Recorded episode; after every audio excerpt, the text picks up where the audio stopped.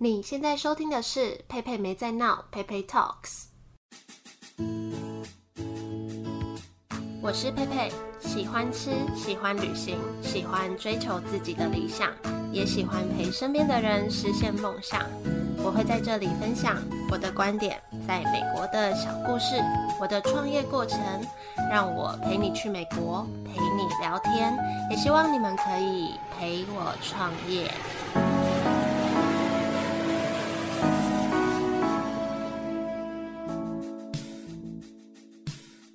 好，那这集呢，请到 Mr. Light 的 Eason 来到，我差点要说来到谈话时间，讲得太顺了。那今天想要请你来跟我们聊聊，就是呃，当主管带人跟当老板带人的不同，因为我记得我第一眼看到你的印象。我就觉得你很有老板的感觉，虽然你超年轻的，但是我觉得你就一副董事长的感觉。没有吧？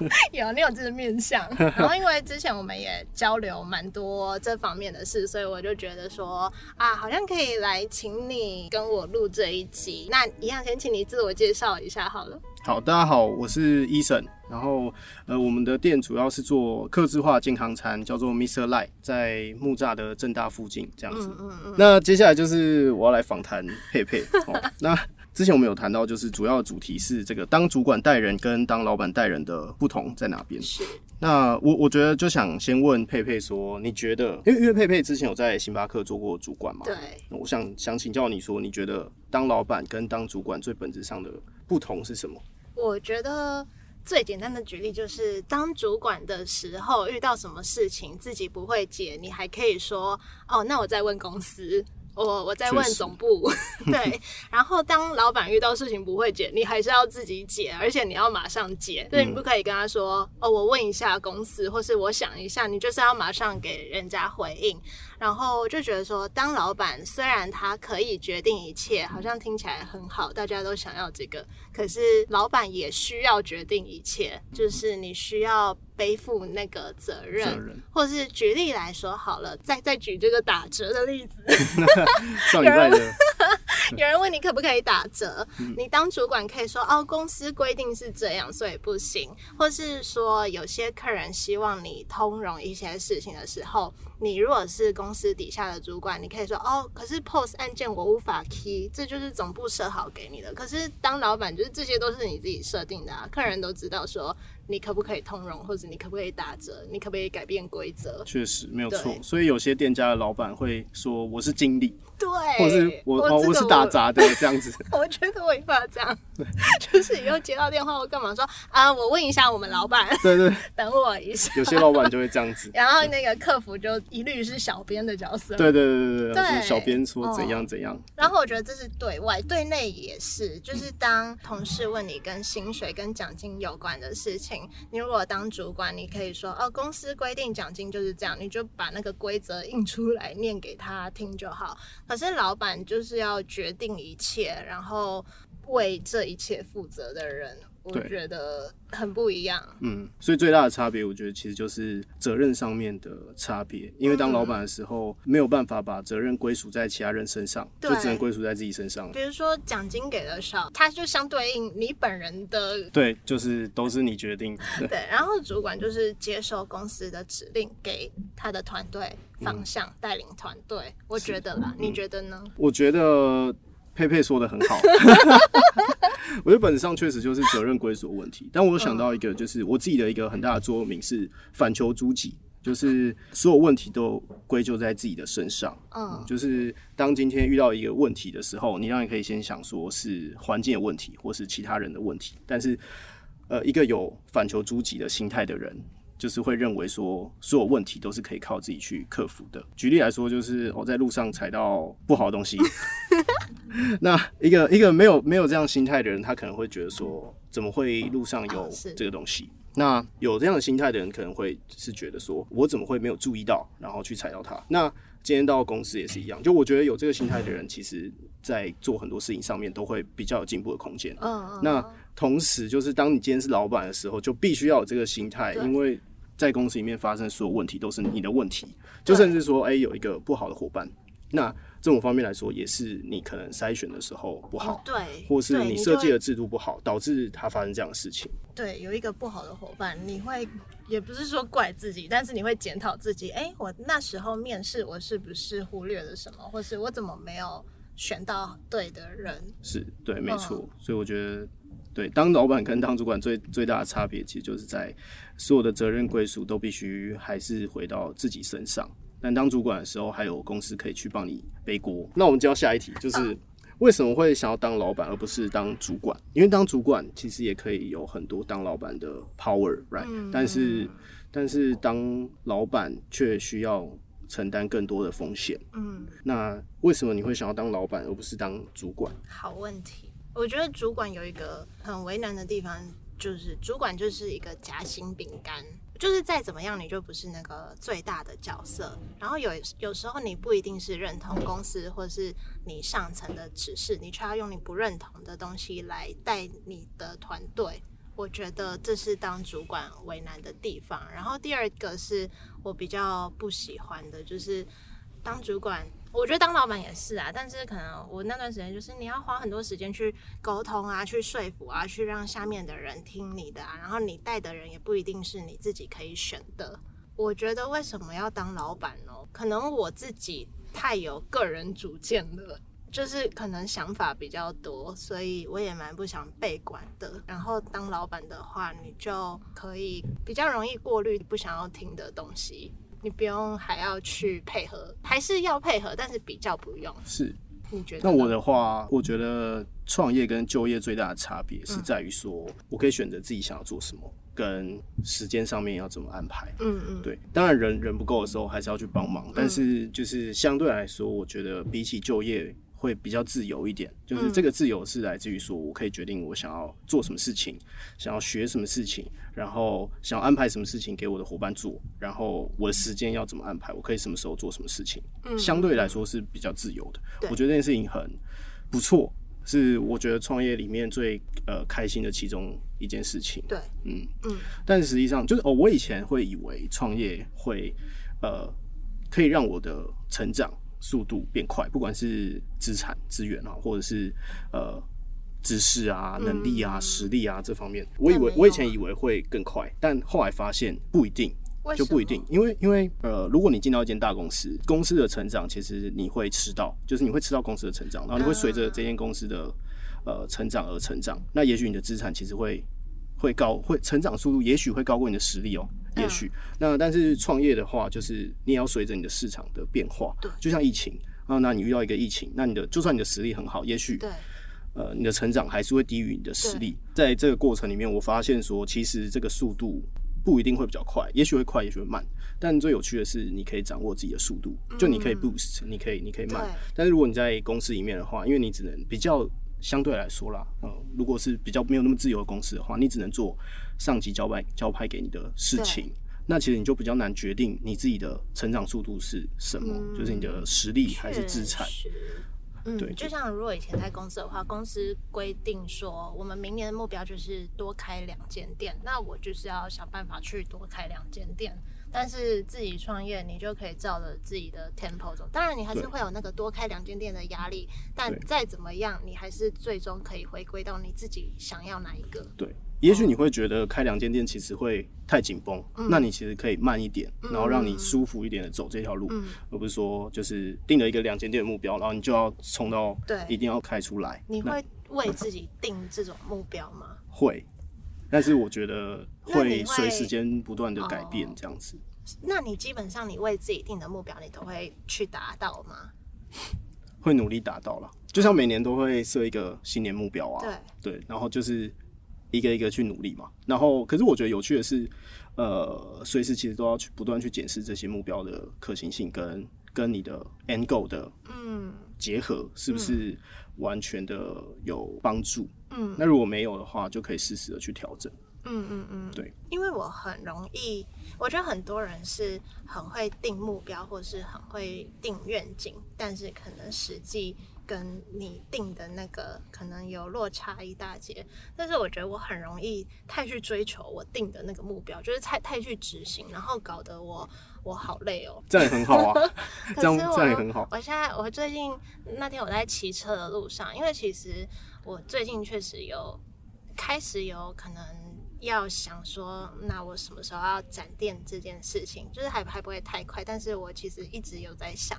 但我那天骑车，我就突然觉得说，嗯，对，我不要急，我明年要好好回归到我内心，嗯、我就是继续稳稳的做就好了。但但当我定了这个目标，我就会觉得啊，我就我就不用太那个，我就知道说，好，我的目标就是。追随我的内心，那我就可以去这样做。我觉得定一个很大的人生的目标，然后再拆分成长期、中期、短期，然后跟随内心，嗯，然后慢慢的、慢慢的往你的目标迈进，嗯，其实就很好。嗯，然后我我有一个学姐曾经讲过，说她觉得人生有点像是摸着石头过河，你知道你终究要达到那个。岸边，但是中间的石头会长什么样子，其实你不一定会知道。但你只要就是说，我我到了下一个石头，然后再看到下一个石头，都是很明确的，然后都是你喜欢的路，其实就很棒了。嗯，然后人生就会很开心，然后终究会有一天成功。对，嗯，好，那我们进到下一题。哦，这一题是刚刚是在讲说为什么想当老板而不是当主管。那现在在讨论的就是说，你觉得以前最心累的地方，就是当主管的时候，你觉得最心累的地方，跟现在当老板最心累的地方是什么？有没有什么差异？我觉得以前，嗯、带人的时候就很心累啊。比如说，有时候遇到说谁来跟你抱怨谁啊，我就觉得很吵，因为我很不想听到这种东西。可是你要去。面对要你要去听这些东西，然后以前就是上面有人，然后下面有也有人，然后下面的人可能会跟你反映说，哦，我不想怎样怎样，可是那个怎样怎样又不是你说的算，可是你你要去带气氛，然后要去培养感情，然后你要让大家去喜欢你，才可以方便你的管理跟做事。对，然后现在我觉得现在心累的地方就是你除了要。一样要做刚刚讲的那些事以外，你要做的是更全面的事情。就是以前是，就是刚刚讲的接收公司或者接收老板的指令去管人。啊、比如说举例，以前如果要面试新的伙伴的时候，我们是会照着公司的一套准则去。去看对方有没有符合这个公司的文化或者是条件。可是现在你在做这个步骤前，你要去订立那些准则，就是你要去花很多很多的时间去定这间店、这间公司的规则，你再去 follow 那个规则去执行后面的事情。我觉得是现在。蛮心，那我觉得也不是心累，但是就是你要想的东西是很全面的，然后这不是一件很容易的事情。所以当主管的时候，比较心累的地方就是夹心饼干的概念，就是说下面的人会给你反应，上面的人也会电你，然后对，对，然后下面的人反映的东西，你又不一定可以解决，对，但是终究还是你要吞这些。然后哦，然后比如说像以前薪资啊、福利啊，你就是。硬硬找找公司的那个规则去念给伙伴听，但是现在你要去花很多时间去制定那些薪资跟福利，然后像我以前呢、啊，我都不在意什么劳健保、特休、奖金，那个我完全不在意。可是现在你不可以去损失别人的权益，所以。哦，我超讨厌查那些，但是你还是要去研究到很彻底，说劳健保要怎么算，然后特休要怎么算，然后加班费要怎么算。以前我根本没有在管，就是他要给我多少钱，我就拿多少钱这样。然后如果你要资遣人，资遣费要怎么给？那你是很好的员工哎。哈，我说你是很好的员工，我是超好的员工啊，完全不在意劳健保跟加班费。在意的，真的。会有些员工是很在意的啦，然后或者是我觉得其实。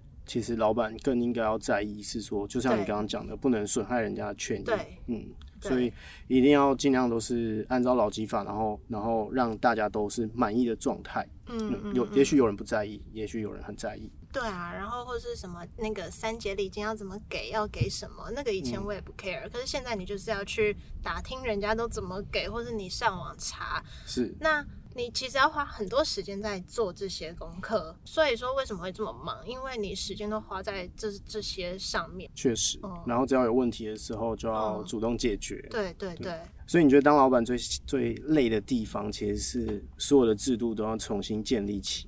对，然后包含那个品牌精神跟企业文化，尤其我又特别在意这这这个东西。就我觉得我开店不是只是一间呃开店想赚钱这样而已，我很在意这种这种无形的品牌理念的东西。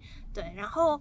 像因为是新的品牌，你就要从零开始，慢慢去培养出那个感觉，然后这个是很不容易的。它不像以前我在星巴克，大家都知道星巴克要给人家的什么感觉，可是这里你是不知道，你是要去慢慢的跟你的同事磨合，然后慢慢去建立制度，慢慢去建立文化，会需要很长一段的时间才可以让大家知道这个品牌是是怎样的品牌，然后大家会不会跟你一起传递这个品牌。的讯息跟文化，对对对，没错，我觉得这这个真的是很难的地方，嗯，就是如何去建立一个团队的文化，嗯，然后可以传达出品牌的精神。我们现在在面试的时候，其实我都会跟所有的新入职的伙伴讲，我们的品牌的理念就是要提供健康美味的食物跟伙伴精神，提供每个伙伴一个良好的环境，然后让大家都获得他们想要获得的价值跟成长，满足所有人的需求。但是我觉得讲这个。呃，如果比较不会想太多人，就是觉得哦，就是屁话听听啊 这样子。嗯嗯，那你会有什么动作吗？我觉得文化这件事情就是要一直讲，一直讲，一直讲，嗯，然后让每一个伙伴都理解跟认同。嗯，那直到就是说所有的伙伴都认同的时候，那这个文化就会成型。嗯，然后当有几个人没有。不认同这件事情的时候，他就会被影响，就是其他人会认为是这样。这个人如果不认同，他就会慢慢被同化，嗯或者是他就会觉得不适应，他也许他就会离开，然后就会有新的越会认同的人进来。这样子。对，所以你要去建立那个认同的人，你要让这个人比不认同的人更多。对，没错。对，你要花一段时间在这上面。没错，没错。对，对。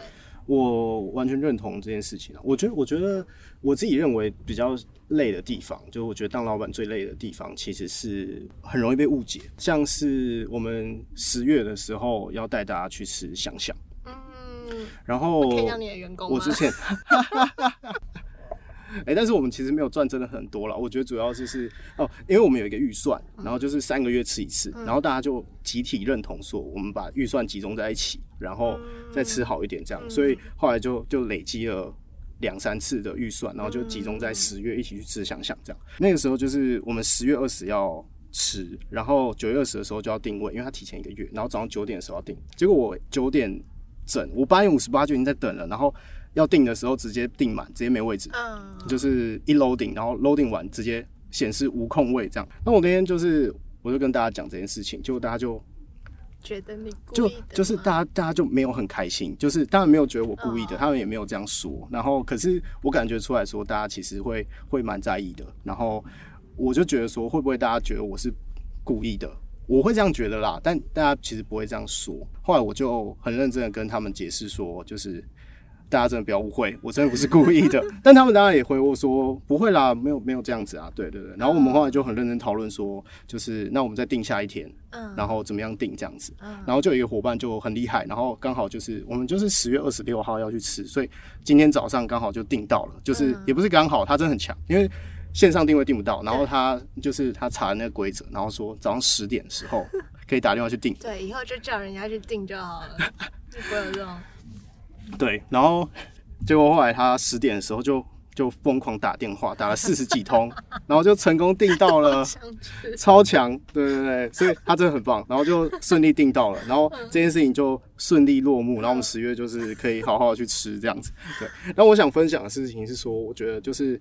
在那个当下，其实大家不一定真的误解我，但是我会担心说，哎、嗯欸，你们是不是会误解我的我的心我的心情跟心意？就是我其实是很认真要定的，然后我八点五十八分的时候就在等了。可是这件事情大家不一定看得到，嗯，对，然后定不到就是定不到，就是只有一个结果。那如果我没有再去多做解释，因为有些老板他其实是比较冷酷的那种，有没有？然后或者是他比较安静，那他可能只会说啊，就没定到啊。哦，有的人可能会这样讲，或者说我以前可能会这样，我我以前没有很喜欢讲太多。嗯，当这样子的时候，就会变成说，大家可能会弥漫一个，就是啊，老板是不是就是不想给请我们吃这样子？对。所以你会觉得去适时的表达你的心情是好的。对，我觉得，我觉得有些事情要讲的很清楚，就尤其是在你认为会容易误解的事情上面。那有些时候也不一定说都要吐露你的心情，嗯、呃，可能会让他们觉得在抱怨。所以这中间的拿捏，其实要拿捏的很好。还有吗？你还有觉得一些比较心累的地方吗？其他的就是所有问题都要自己处理啦，就是这样子，就是呃，你都要面对，然后要就是要扮演一个很坚强的角色，然后所有问题要兵来将挡。你是会就是很容易下派事情给你的伙伴做的人，还是你会拿来自己做的那一种？我在慢慢学习这件事。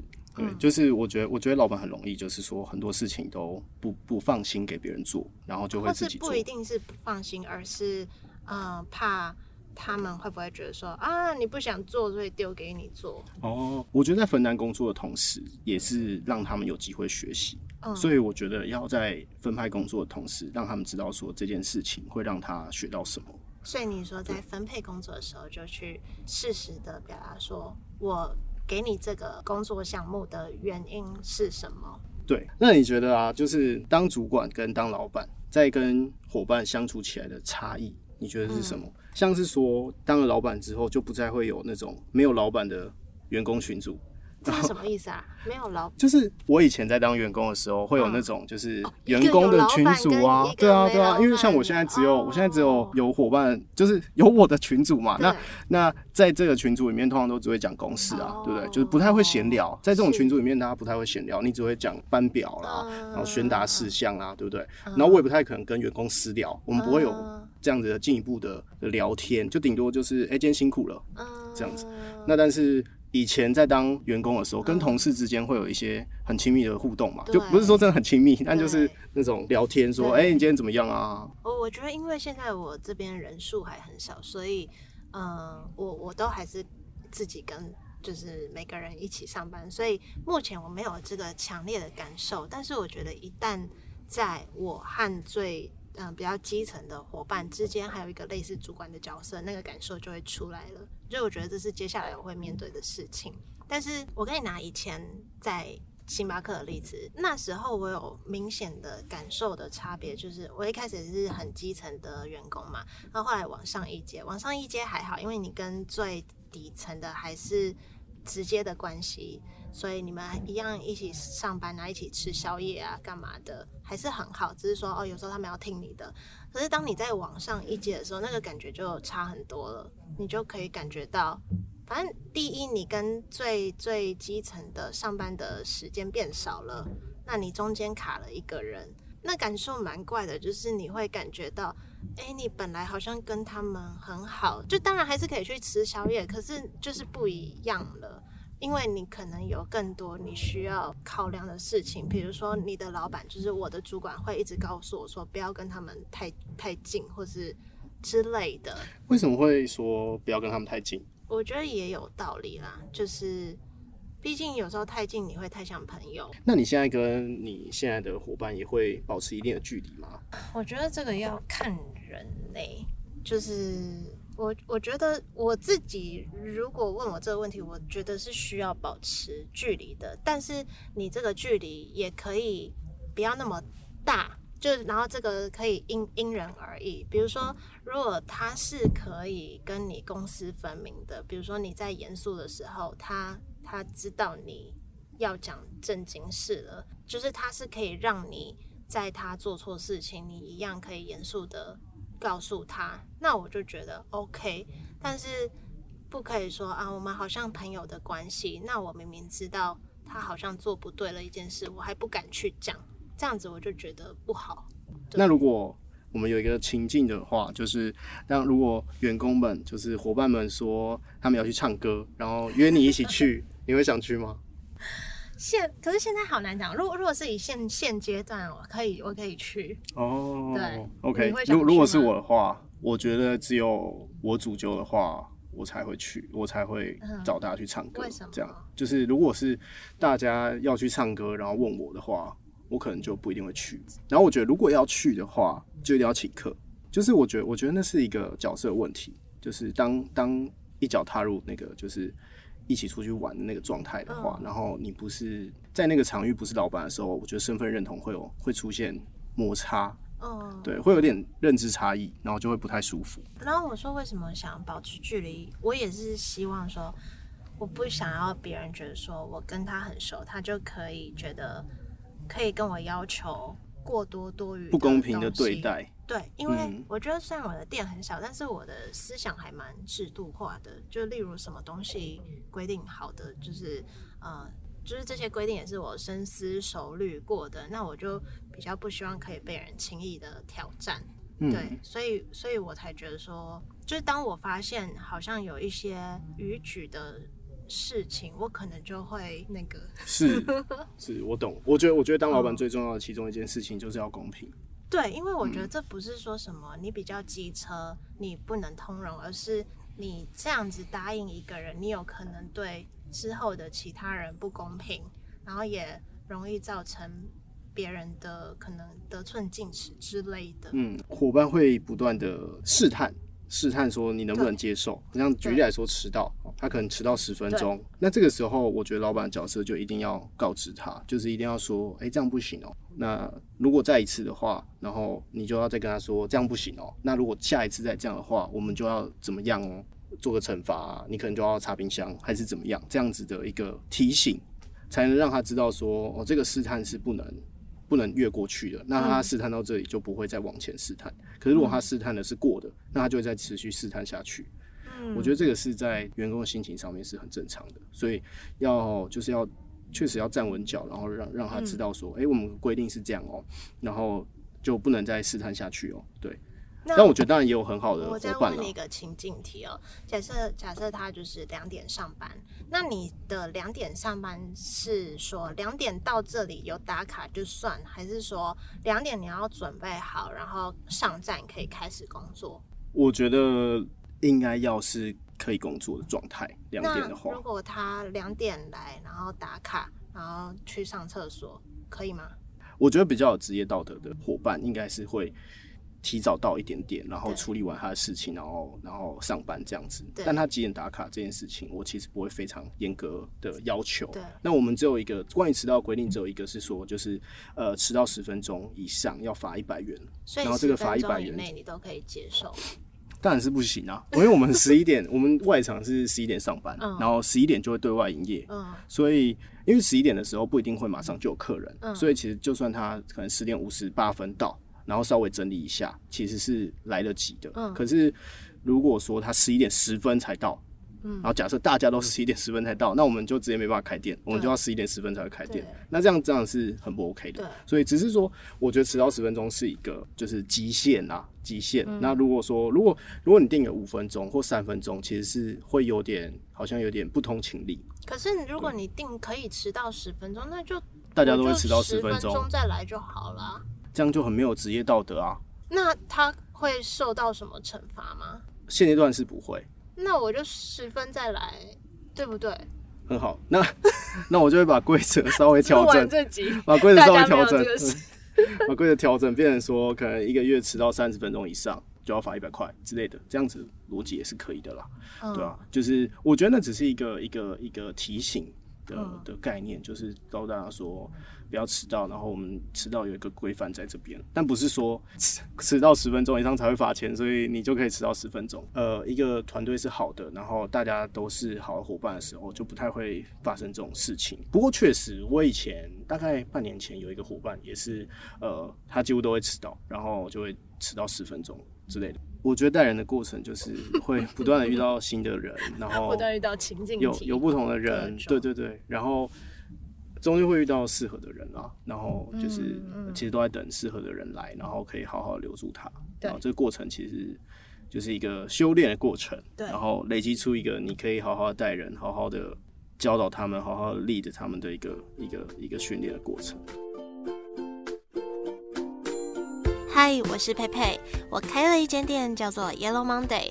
今年我会在节目上分享关于开这间店的每一段心路历程。所有关于 Yellow Monday 的资讯也都在节目简介。欢迎有空来找我喝杯咖啡吧。你在当老板过程，你会希望伙伴们怎么看待你？然后觉得你是一个怎么样的老板？因为我觉得当老板其实都会希望员工觉得你是一个好老板。嗯，但好老板的定义其实有非常多种。嗯，那你会希望员工怎么样看待你？然后你又是怎么样表现这些面相？因为其实人生就是在演戏嘛。我说白了就是说，我在我的伙伴面前跟在我女朋友面前绝对是不一样的人。那你会怎么样去在伙伴面前表现你的这些面相？你想要他们认为的地方？我会希望，呃，我呈现出来的样子是介于友善跟威严之间的一个平衡。我觉得我平常看起来应该都蛮友善的，嗯，但是我不希望他们觉得我太友善。就是我希望当我变脸的时候，他们是可以感觉得出来的。就是我希望我是可以有那个气场出来的，因为我觉得不能当那种太随和的人。你可以随和，但你不能太过，让你让别人觉得你好欺负。或是让别人觉得可以一直去试探你，嗯，但我也不想要当那种高高在上、很有距离感的那一种人，所以我希望是一个平衡的样子，然后会希望会希望伙伴对我应该是尊敬的吧，嗯，就是会希望不是说那种一昧的，就是要听老板的话那种尊敬，而是而是我会希望他们是真心的觉得我。言之有物，然后是有能力的的那个样子。嗯，对，我认同。其实我的想法跟你差不多。我觉得我会希望他们觉得我是呃一个可靠的人。嗯，我觉得这是非常重要的，嗯、就是老板要是可靠的，然后可以带给他们一些东西的。然后同时，我也希望他们可以相信我是真的很在乎他们的需求，嗯、因为我也是真心这样子相信。嗯、就我一直都觉得说。满足伙伴的需求其实是最重要的，因为大家开心，客人就会开心，嗯，然后我们就会开心。我也这么想。对对，所以我希望他们真心相信这件事情，然后所以我会常常去传达这个这个讯息，嗯，去让他们知道说我真的很在意大家的需求。举个例子，像那个时候台风假的时候，然后我就要跟大家沟通说，我们台风假如果没有风雨非常大的话，我们就还是会上班。可是我会给大家台风假津贴，一个人三百块，只要我来上班就会有。这样，然后就说你们可以坐计程车来，所以不要不会不要有安全的疑虑。这样子，就是我其实真的是很在意大家的需求，还有就是有肩膀可靠嘛。那我觉得就是随时随地都要呃 on call，就是有任何问题的时候，我都会及时帮大家处理跟解决。对，然后我会问大一直问大家说，你们有没有什么最近有没有遇到什么问题，然后要不要解决什么事？我一直在努力，就是让大家觉得说，哎，我是一个可靠的人，然后可以是。呃，确实是在努力满足他们的需求，嗯，然后让大家都开心的。就是我一直都把大家的开心、快乐工作是放在第一优先，这样子。嗯，对，我真心这样觉得啦。那我也希望他们是这样相信的。对，我也希望。嗯，然后我觉得要要怎么做到刚刚讲那些，可能就是就真的以身作则很重要。然后你不要那那叫什么忘记了，就是就是讲。讲的比做的多很多，那个叫什么？画大饼，画大饼哦！不要画，我觉得当老板需要画大饼，嗯，但是不能画太大的，画得太超过。对对对对对，对。然后我觉得，就是自己本身你，你你就要很认真或是很用心。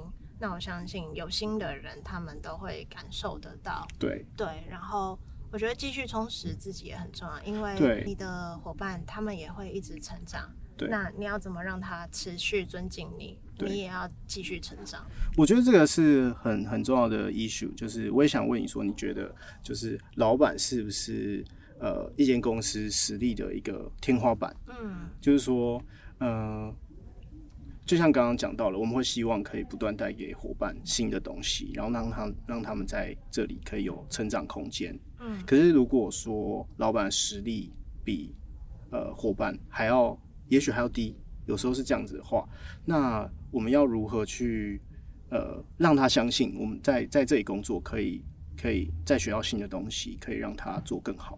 嗯，这个这个是蛮有趣的事情。虽然我不一定有发生啊，可是呃，这件事情我会不断去思考，就是呃，如果有一天我带到厨艺比我好的伙伴，或者说哎、欸，甚至各方面能力都比我好的时候，那我要怎么带领他，怎么教他学会新的事情？嗯、你有什么看法？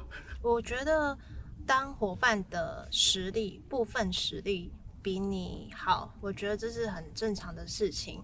然后也觉得是需要的事情，因为我觉得当主管跟当老板，嗯，好，举例来说，就像以前看那个打仗，他就是指挥官，他不用真的自己去打仗，但他要懂得调配人员，调配说你去哪里对抗谁，你去哪里做什么。我觉得当老板或是当主管要有这样子的以第三视角看这个场面的能力，然后。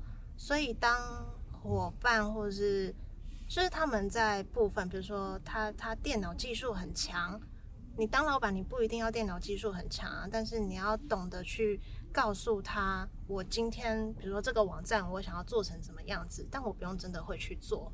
嗯，我觉得当老板不用什么事情都会，不然你会累死自己。但当然，因为我我不是那种什么很有什么。资金来开店的人，所以在我开这间店之前，我尽量把自己充实到我什么面向都会。就可能我自己去学设计，所以不用请设计师啊等等的。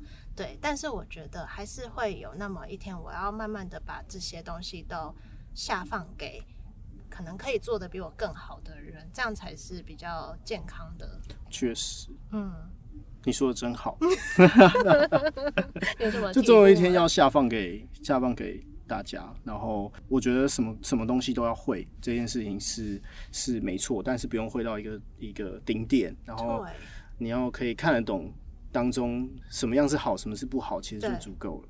嗯，但但对你要看得懂，所以也代表说你你不能不懂，就是你可以不用很精通，但是你至少要知道一下说。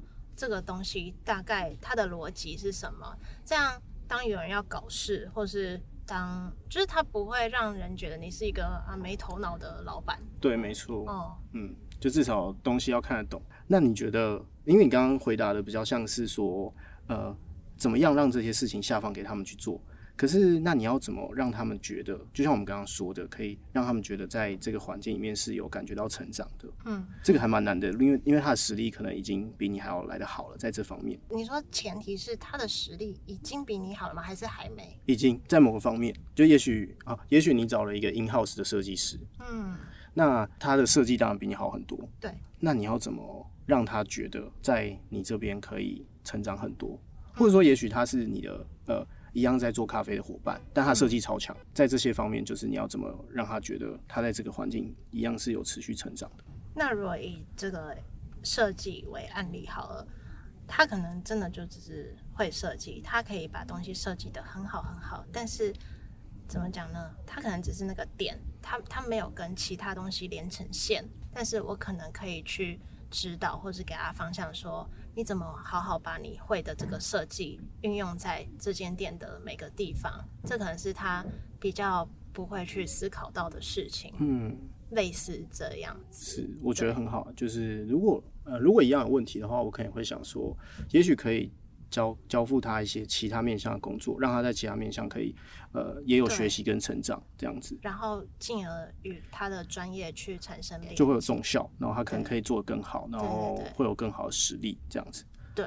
那在延续这个问题的话，就是我觉得就像我们刚刚讲的，就是我们会希望扮演一个可靠的老板，可靠的角色，然后可以解决他们的问题。嗯、那呃，像是刚刚讲的，就是这种诶实力比我们还要好的伙伴。那当他遇到问题的时候，也许他他的问题是在那个他已经很强的事情上面。嗯，那这个时候我们要怎么样扮演好一个肩膀的角色？所以我不会解决嘛，就是他那个技是对对，也许你真的不会。那或许我自己本身我真的不会解决，但或许我有人脉可以问得到怎么解决，然后我把那个人脉 pass 给他。嗯，就是我觉得当像这样子的角色的时候，应该是。对，你就是要想办法去帮他们解决问题，那你就是各种办法都可以，你不用自己会啊，但是你可能真的认识的人就是比他多。确实，对，所以说就是也不一定什么事情都要懂得非常多，不用到非常精通，但我们至少理解一个逻辑，然后当他遇到问题的时候，我们还是可以找到人来帮助他解决。这样其实还是可以扮演好一个可靠的肩膀的角色了。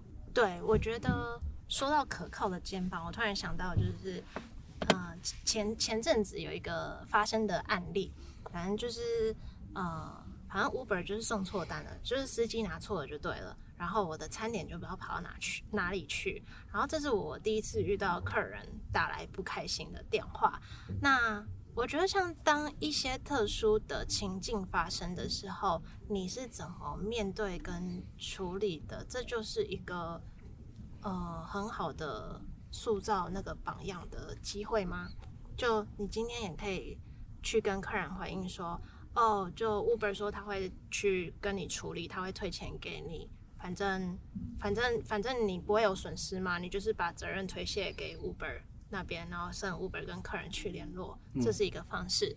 嗯、然后，可是我当下处理的方式，我可能我会去先想让让客人他想要什么，就是他他第一他在乎的是他有没有被 Uber charge 到那笔钱，然后第二他可能因为他那那一张单是蛮大的单。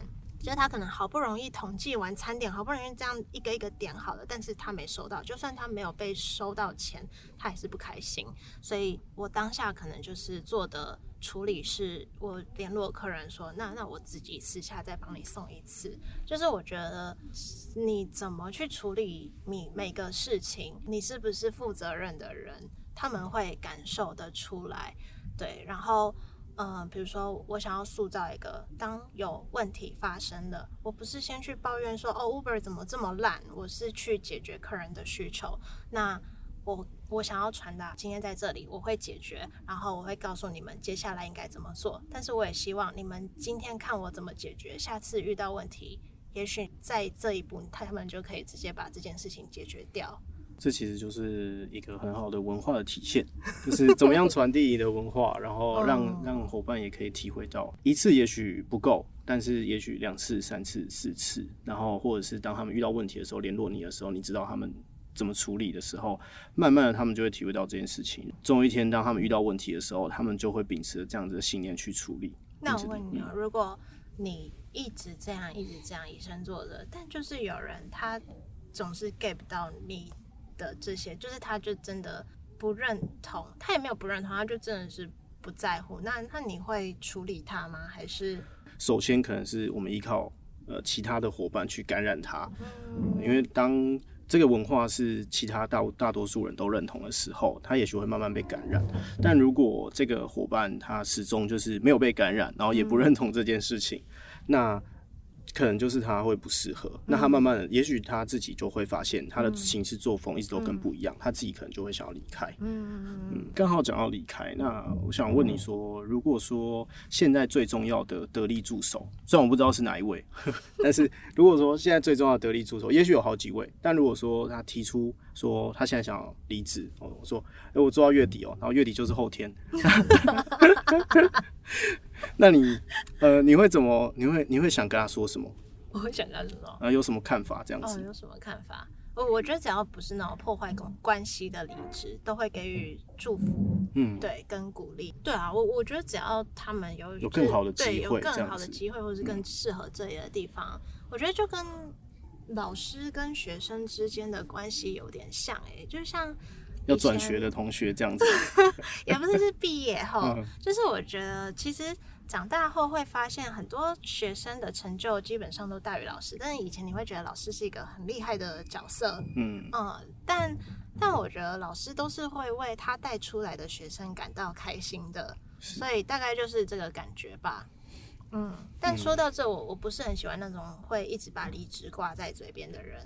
因为我以前遇过很多这种人，是因为我我自己是那种，我会真的决定好我要离职，我才会说出来我要离职，然后我说出来后，就是别人怎么留我，我都不会被留下来的那种。哦、可是有人是一天到晚说要离职要离职，然后总是离不了职。哦，哦有这种哦，我、嗯、我我没有遇过这种哎，但对我来说就是不是我这里啊，就以前哦，以前的同事。对对对对对。我觉得就是在我遇过的，就是。我在我的经验里面是离职只有一次，呃，零次跟无数次，这样就是就是只要他提出来了，通常就留不久了。嗯，对，就算他只有来一个月，或是只有来十天、三天，就是只要他有这个念头，通常就做不久。就是在我遇过的所有人里面，嗯、但听起来你的经验里面有那种 就是一直讲一直讲，然后都没有走的。对啊。那他后来大概做了多久？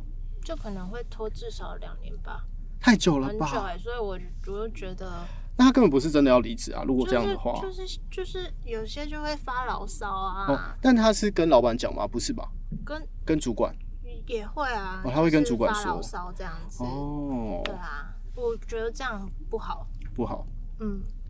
那他是有想要，他是想要什么？呃，回馈吗？就是发牢骚。发牢骚。他可能他真的很想走，但他不敢走。哦。对，因为可能他就没有更好的选择之类的，他可能目前只能待在。那真的蛮不好的，因为其实那样子会让大家的气氛变得很差，就是不知道他他会待多久啊。对啊。然后就会觉得说，我觉得这样的状况的话，会变成说，老板不知道要怎么对待你。对，所以我觉得不管你。我你开玩笑呀，或者怎样，但是你你有意无意间去透露出一种我以后不会在这里哦的讯息，嗯、对啊，你你会希望人家怎么看待这件事？那我要继续栽培你吗？还是我要我要重用你吗？还是还是我要怎么对待你？对啊，甚至连其他同事也会想说，那我们还需要培养默契吗？对，就是 那然后可能要请你帮忙的时候，就会觉得很尴尬。对啊，对。但好，回回到刚刚，我觉得，我觉得，如果真的是最得力的助手，那个会会舍不得，一定会的，或是你一定会有一段阵痛期，因为他就是可能可以帮你分担很多事情啊，所以我觉得这也是当老板一个困难的地方。就今天遇到能力太差的，你也会觉得很烦；但是如果遇到能力太好的，他他也是会有他想要走的路。如果你给他的不能满足他吗？对对，嗯、所以对我觉得这也是平常你你也也要未雨绸缪，你不能把那个。对，我觉得我觉得就是如果员工提出离职的时候，其实就来不及了，因为就像我刚刚讲，我觉得离职只有零跟无数次。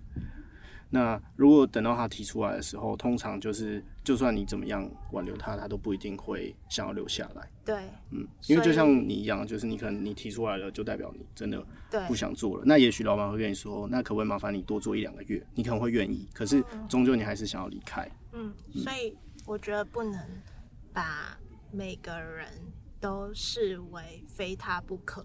对。没错，嗯，就是同时都要未雨绸缪啦，就是要要培育一些其他可以可以随时补上来帮忙的人选，这样子。那你会加薪未留他吗？如果他要的其实是加薪，我觉得他要的是加薪，他就直接跟我谈加薪，他不要用离职的说法来跟我要加薪。我觉得这就是拐弯抹角，嗯，我不喜欢这样。那你就会不挽留他？对啊，我就觉得那那那那你这一步就下错了。好，OK，那哎、欸，我们最最后想问说，如果你现在说只能说一句话的话，一句话，想对现在的员工说什么？一句话，一句话，一句话就谢谢你们了。确实，没有啦，就是我觉得，我觉得其实大家就是每个人是不是真心对我的，我都。感受得到，就是他今天只是来赚钱的，嗯、那他今天有没有真心为我着想的，那个都感觉得出来。好，比如说像像我有一个伙伴，他他几乎每天他都会从家里带午餐来，那有时候他会主动带我的份，哦，我觉得蛮感人的。然后另外一个也是那天啊，他可能一点下班，那天就很忙，然后他一点下班后就是我一个人顾店，他可能就是看我。不会出去买东西吃，所以他已经下班了。我觉得他还帮我买东西回来，那这也蛮感人的，真是贴心。对啊，就是他是真的为你着想的那种感觉，然后真是温暖。对啊，然后我觉得，我觉得一开始因为这间店还没有成立，就是这个品牌还没有那个形状还没有出来，所以你在找人或是媒合的过程。都会有一些失误和落差，可是慢慢的我会越来越知道我要怎样的人，然后或是怎样的人是适合这里的，然后怎样的人是会喜欢这里的，把这里当一回事的。对，然后我觉得，毕竟现在还是创业的很初期，有很多地方还是很不稳定，所以我才觉得也会想谢谢，就是现在的人，就是觉得他们也是信任这个地方，才会愿意一起努力。然后，对，一句话哦，就是我会努力把这个品牌做好，然后也谢谢你们陪我一起这样。嗯，你真是很温暖的老板呢。而且听起来，其实你的伙伴都很关心你，然后应该也是都有体会到，就是目目前的，我觉得是，嗯，就是都有体会到你对他们的好，所以也愿意就是同样的对你很好，这样子，就是真的是蛮温暖的一家店，太棒了，真是好。如果是我的话，其实也跟你很像，我觉得。就是也是这样，所以我们才会很蛮合的。就我觉得，其实就是感谢大家。然后如果没有大家努力的话，其实就不会有现在的成绩，就甚至也不会有现在的 Mr. Light 这样。所以我觉得，其实如果我要说一句话，就是谢谢大家，然后感谢大家一起努力。感谢你的回答。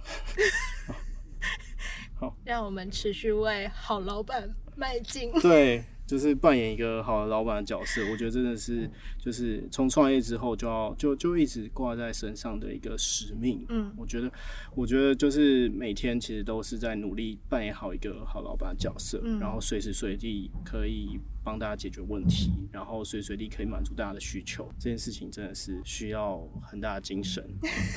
加油！对，你也是啊，就是对大家一起加油。好。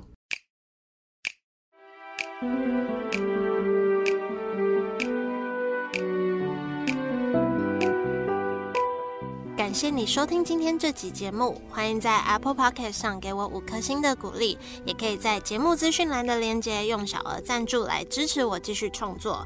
欢迎订阅这个节目，收到最新消息通知，或是追踪我的 IG Peipei Talks P E I P E I T A L K S，看我的日常生活分享。祝福你有美好的一天，我们下次见喽，拜拜。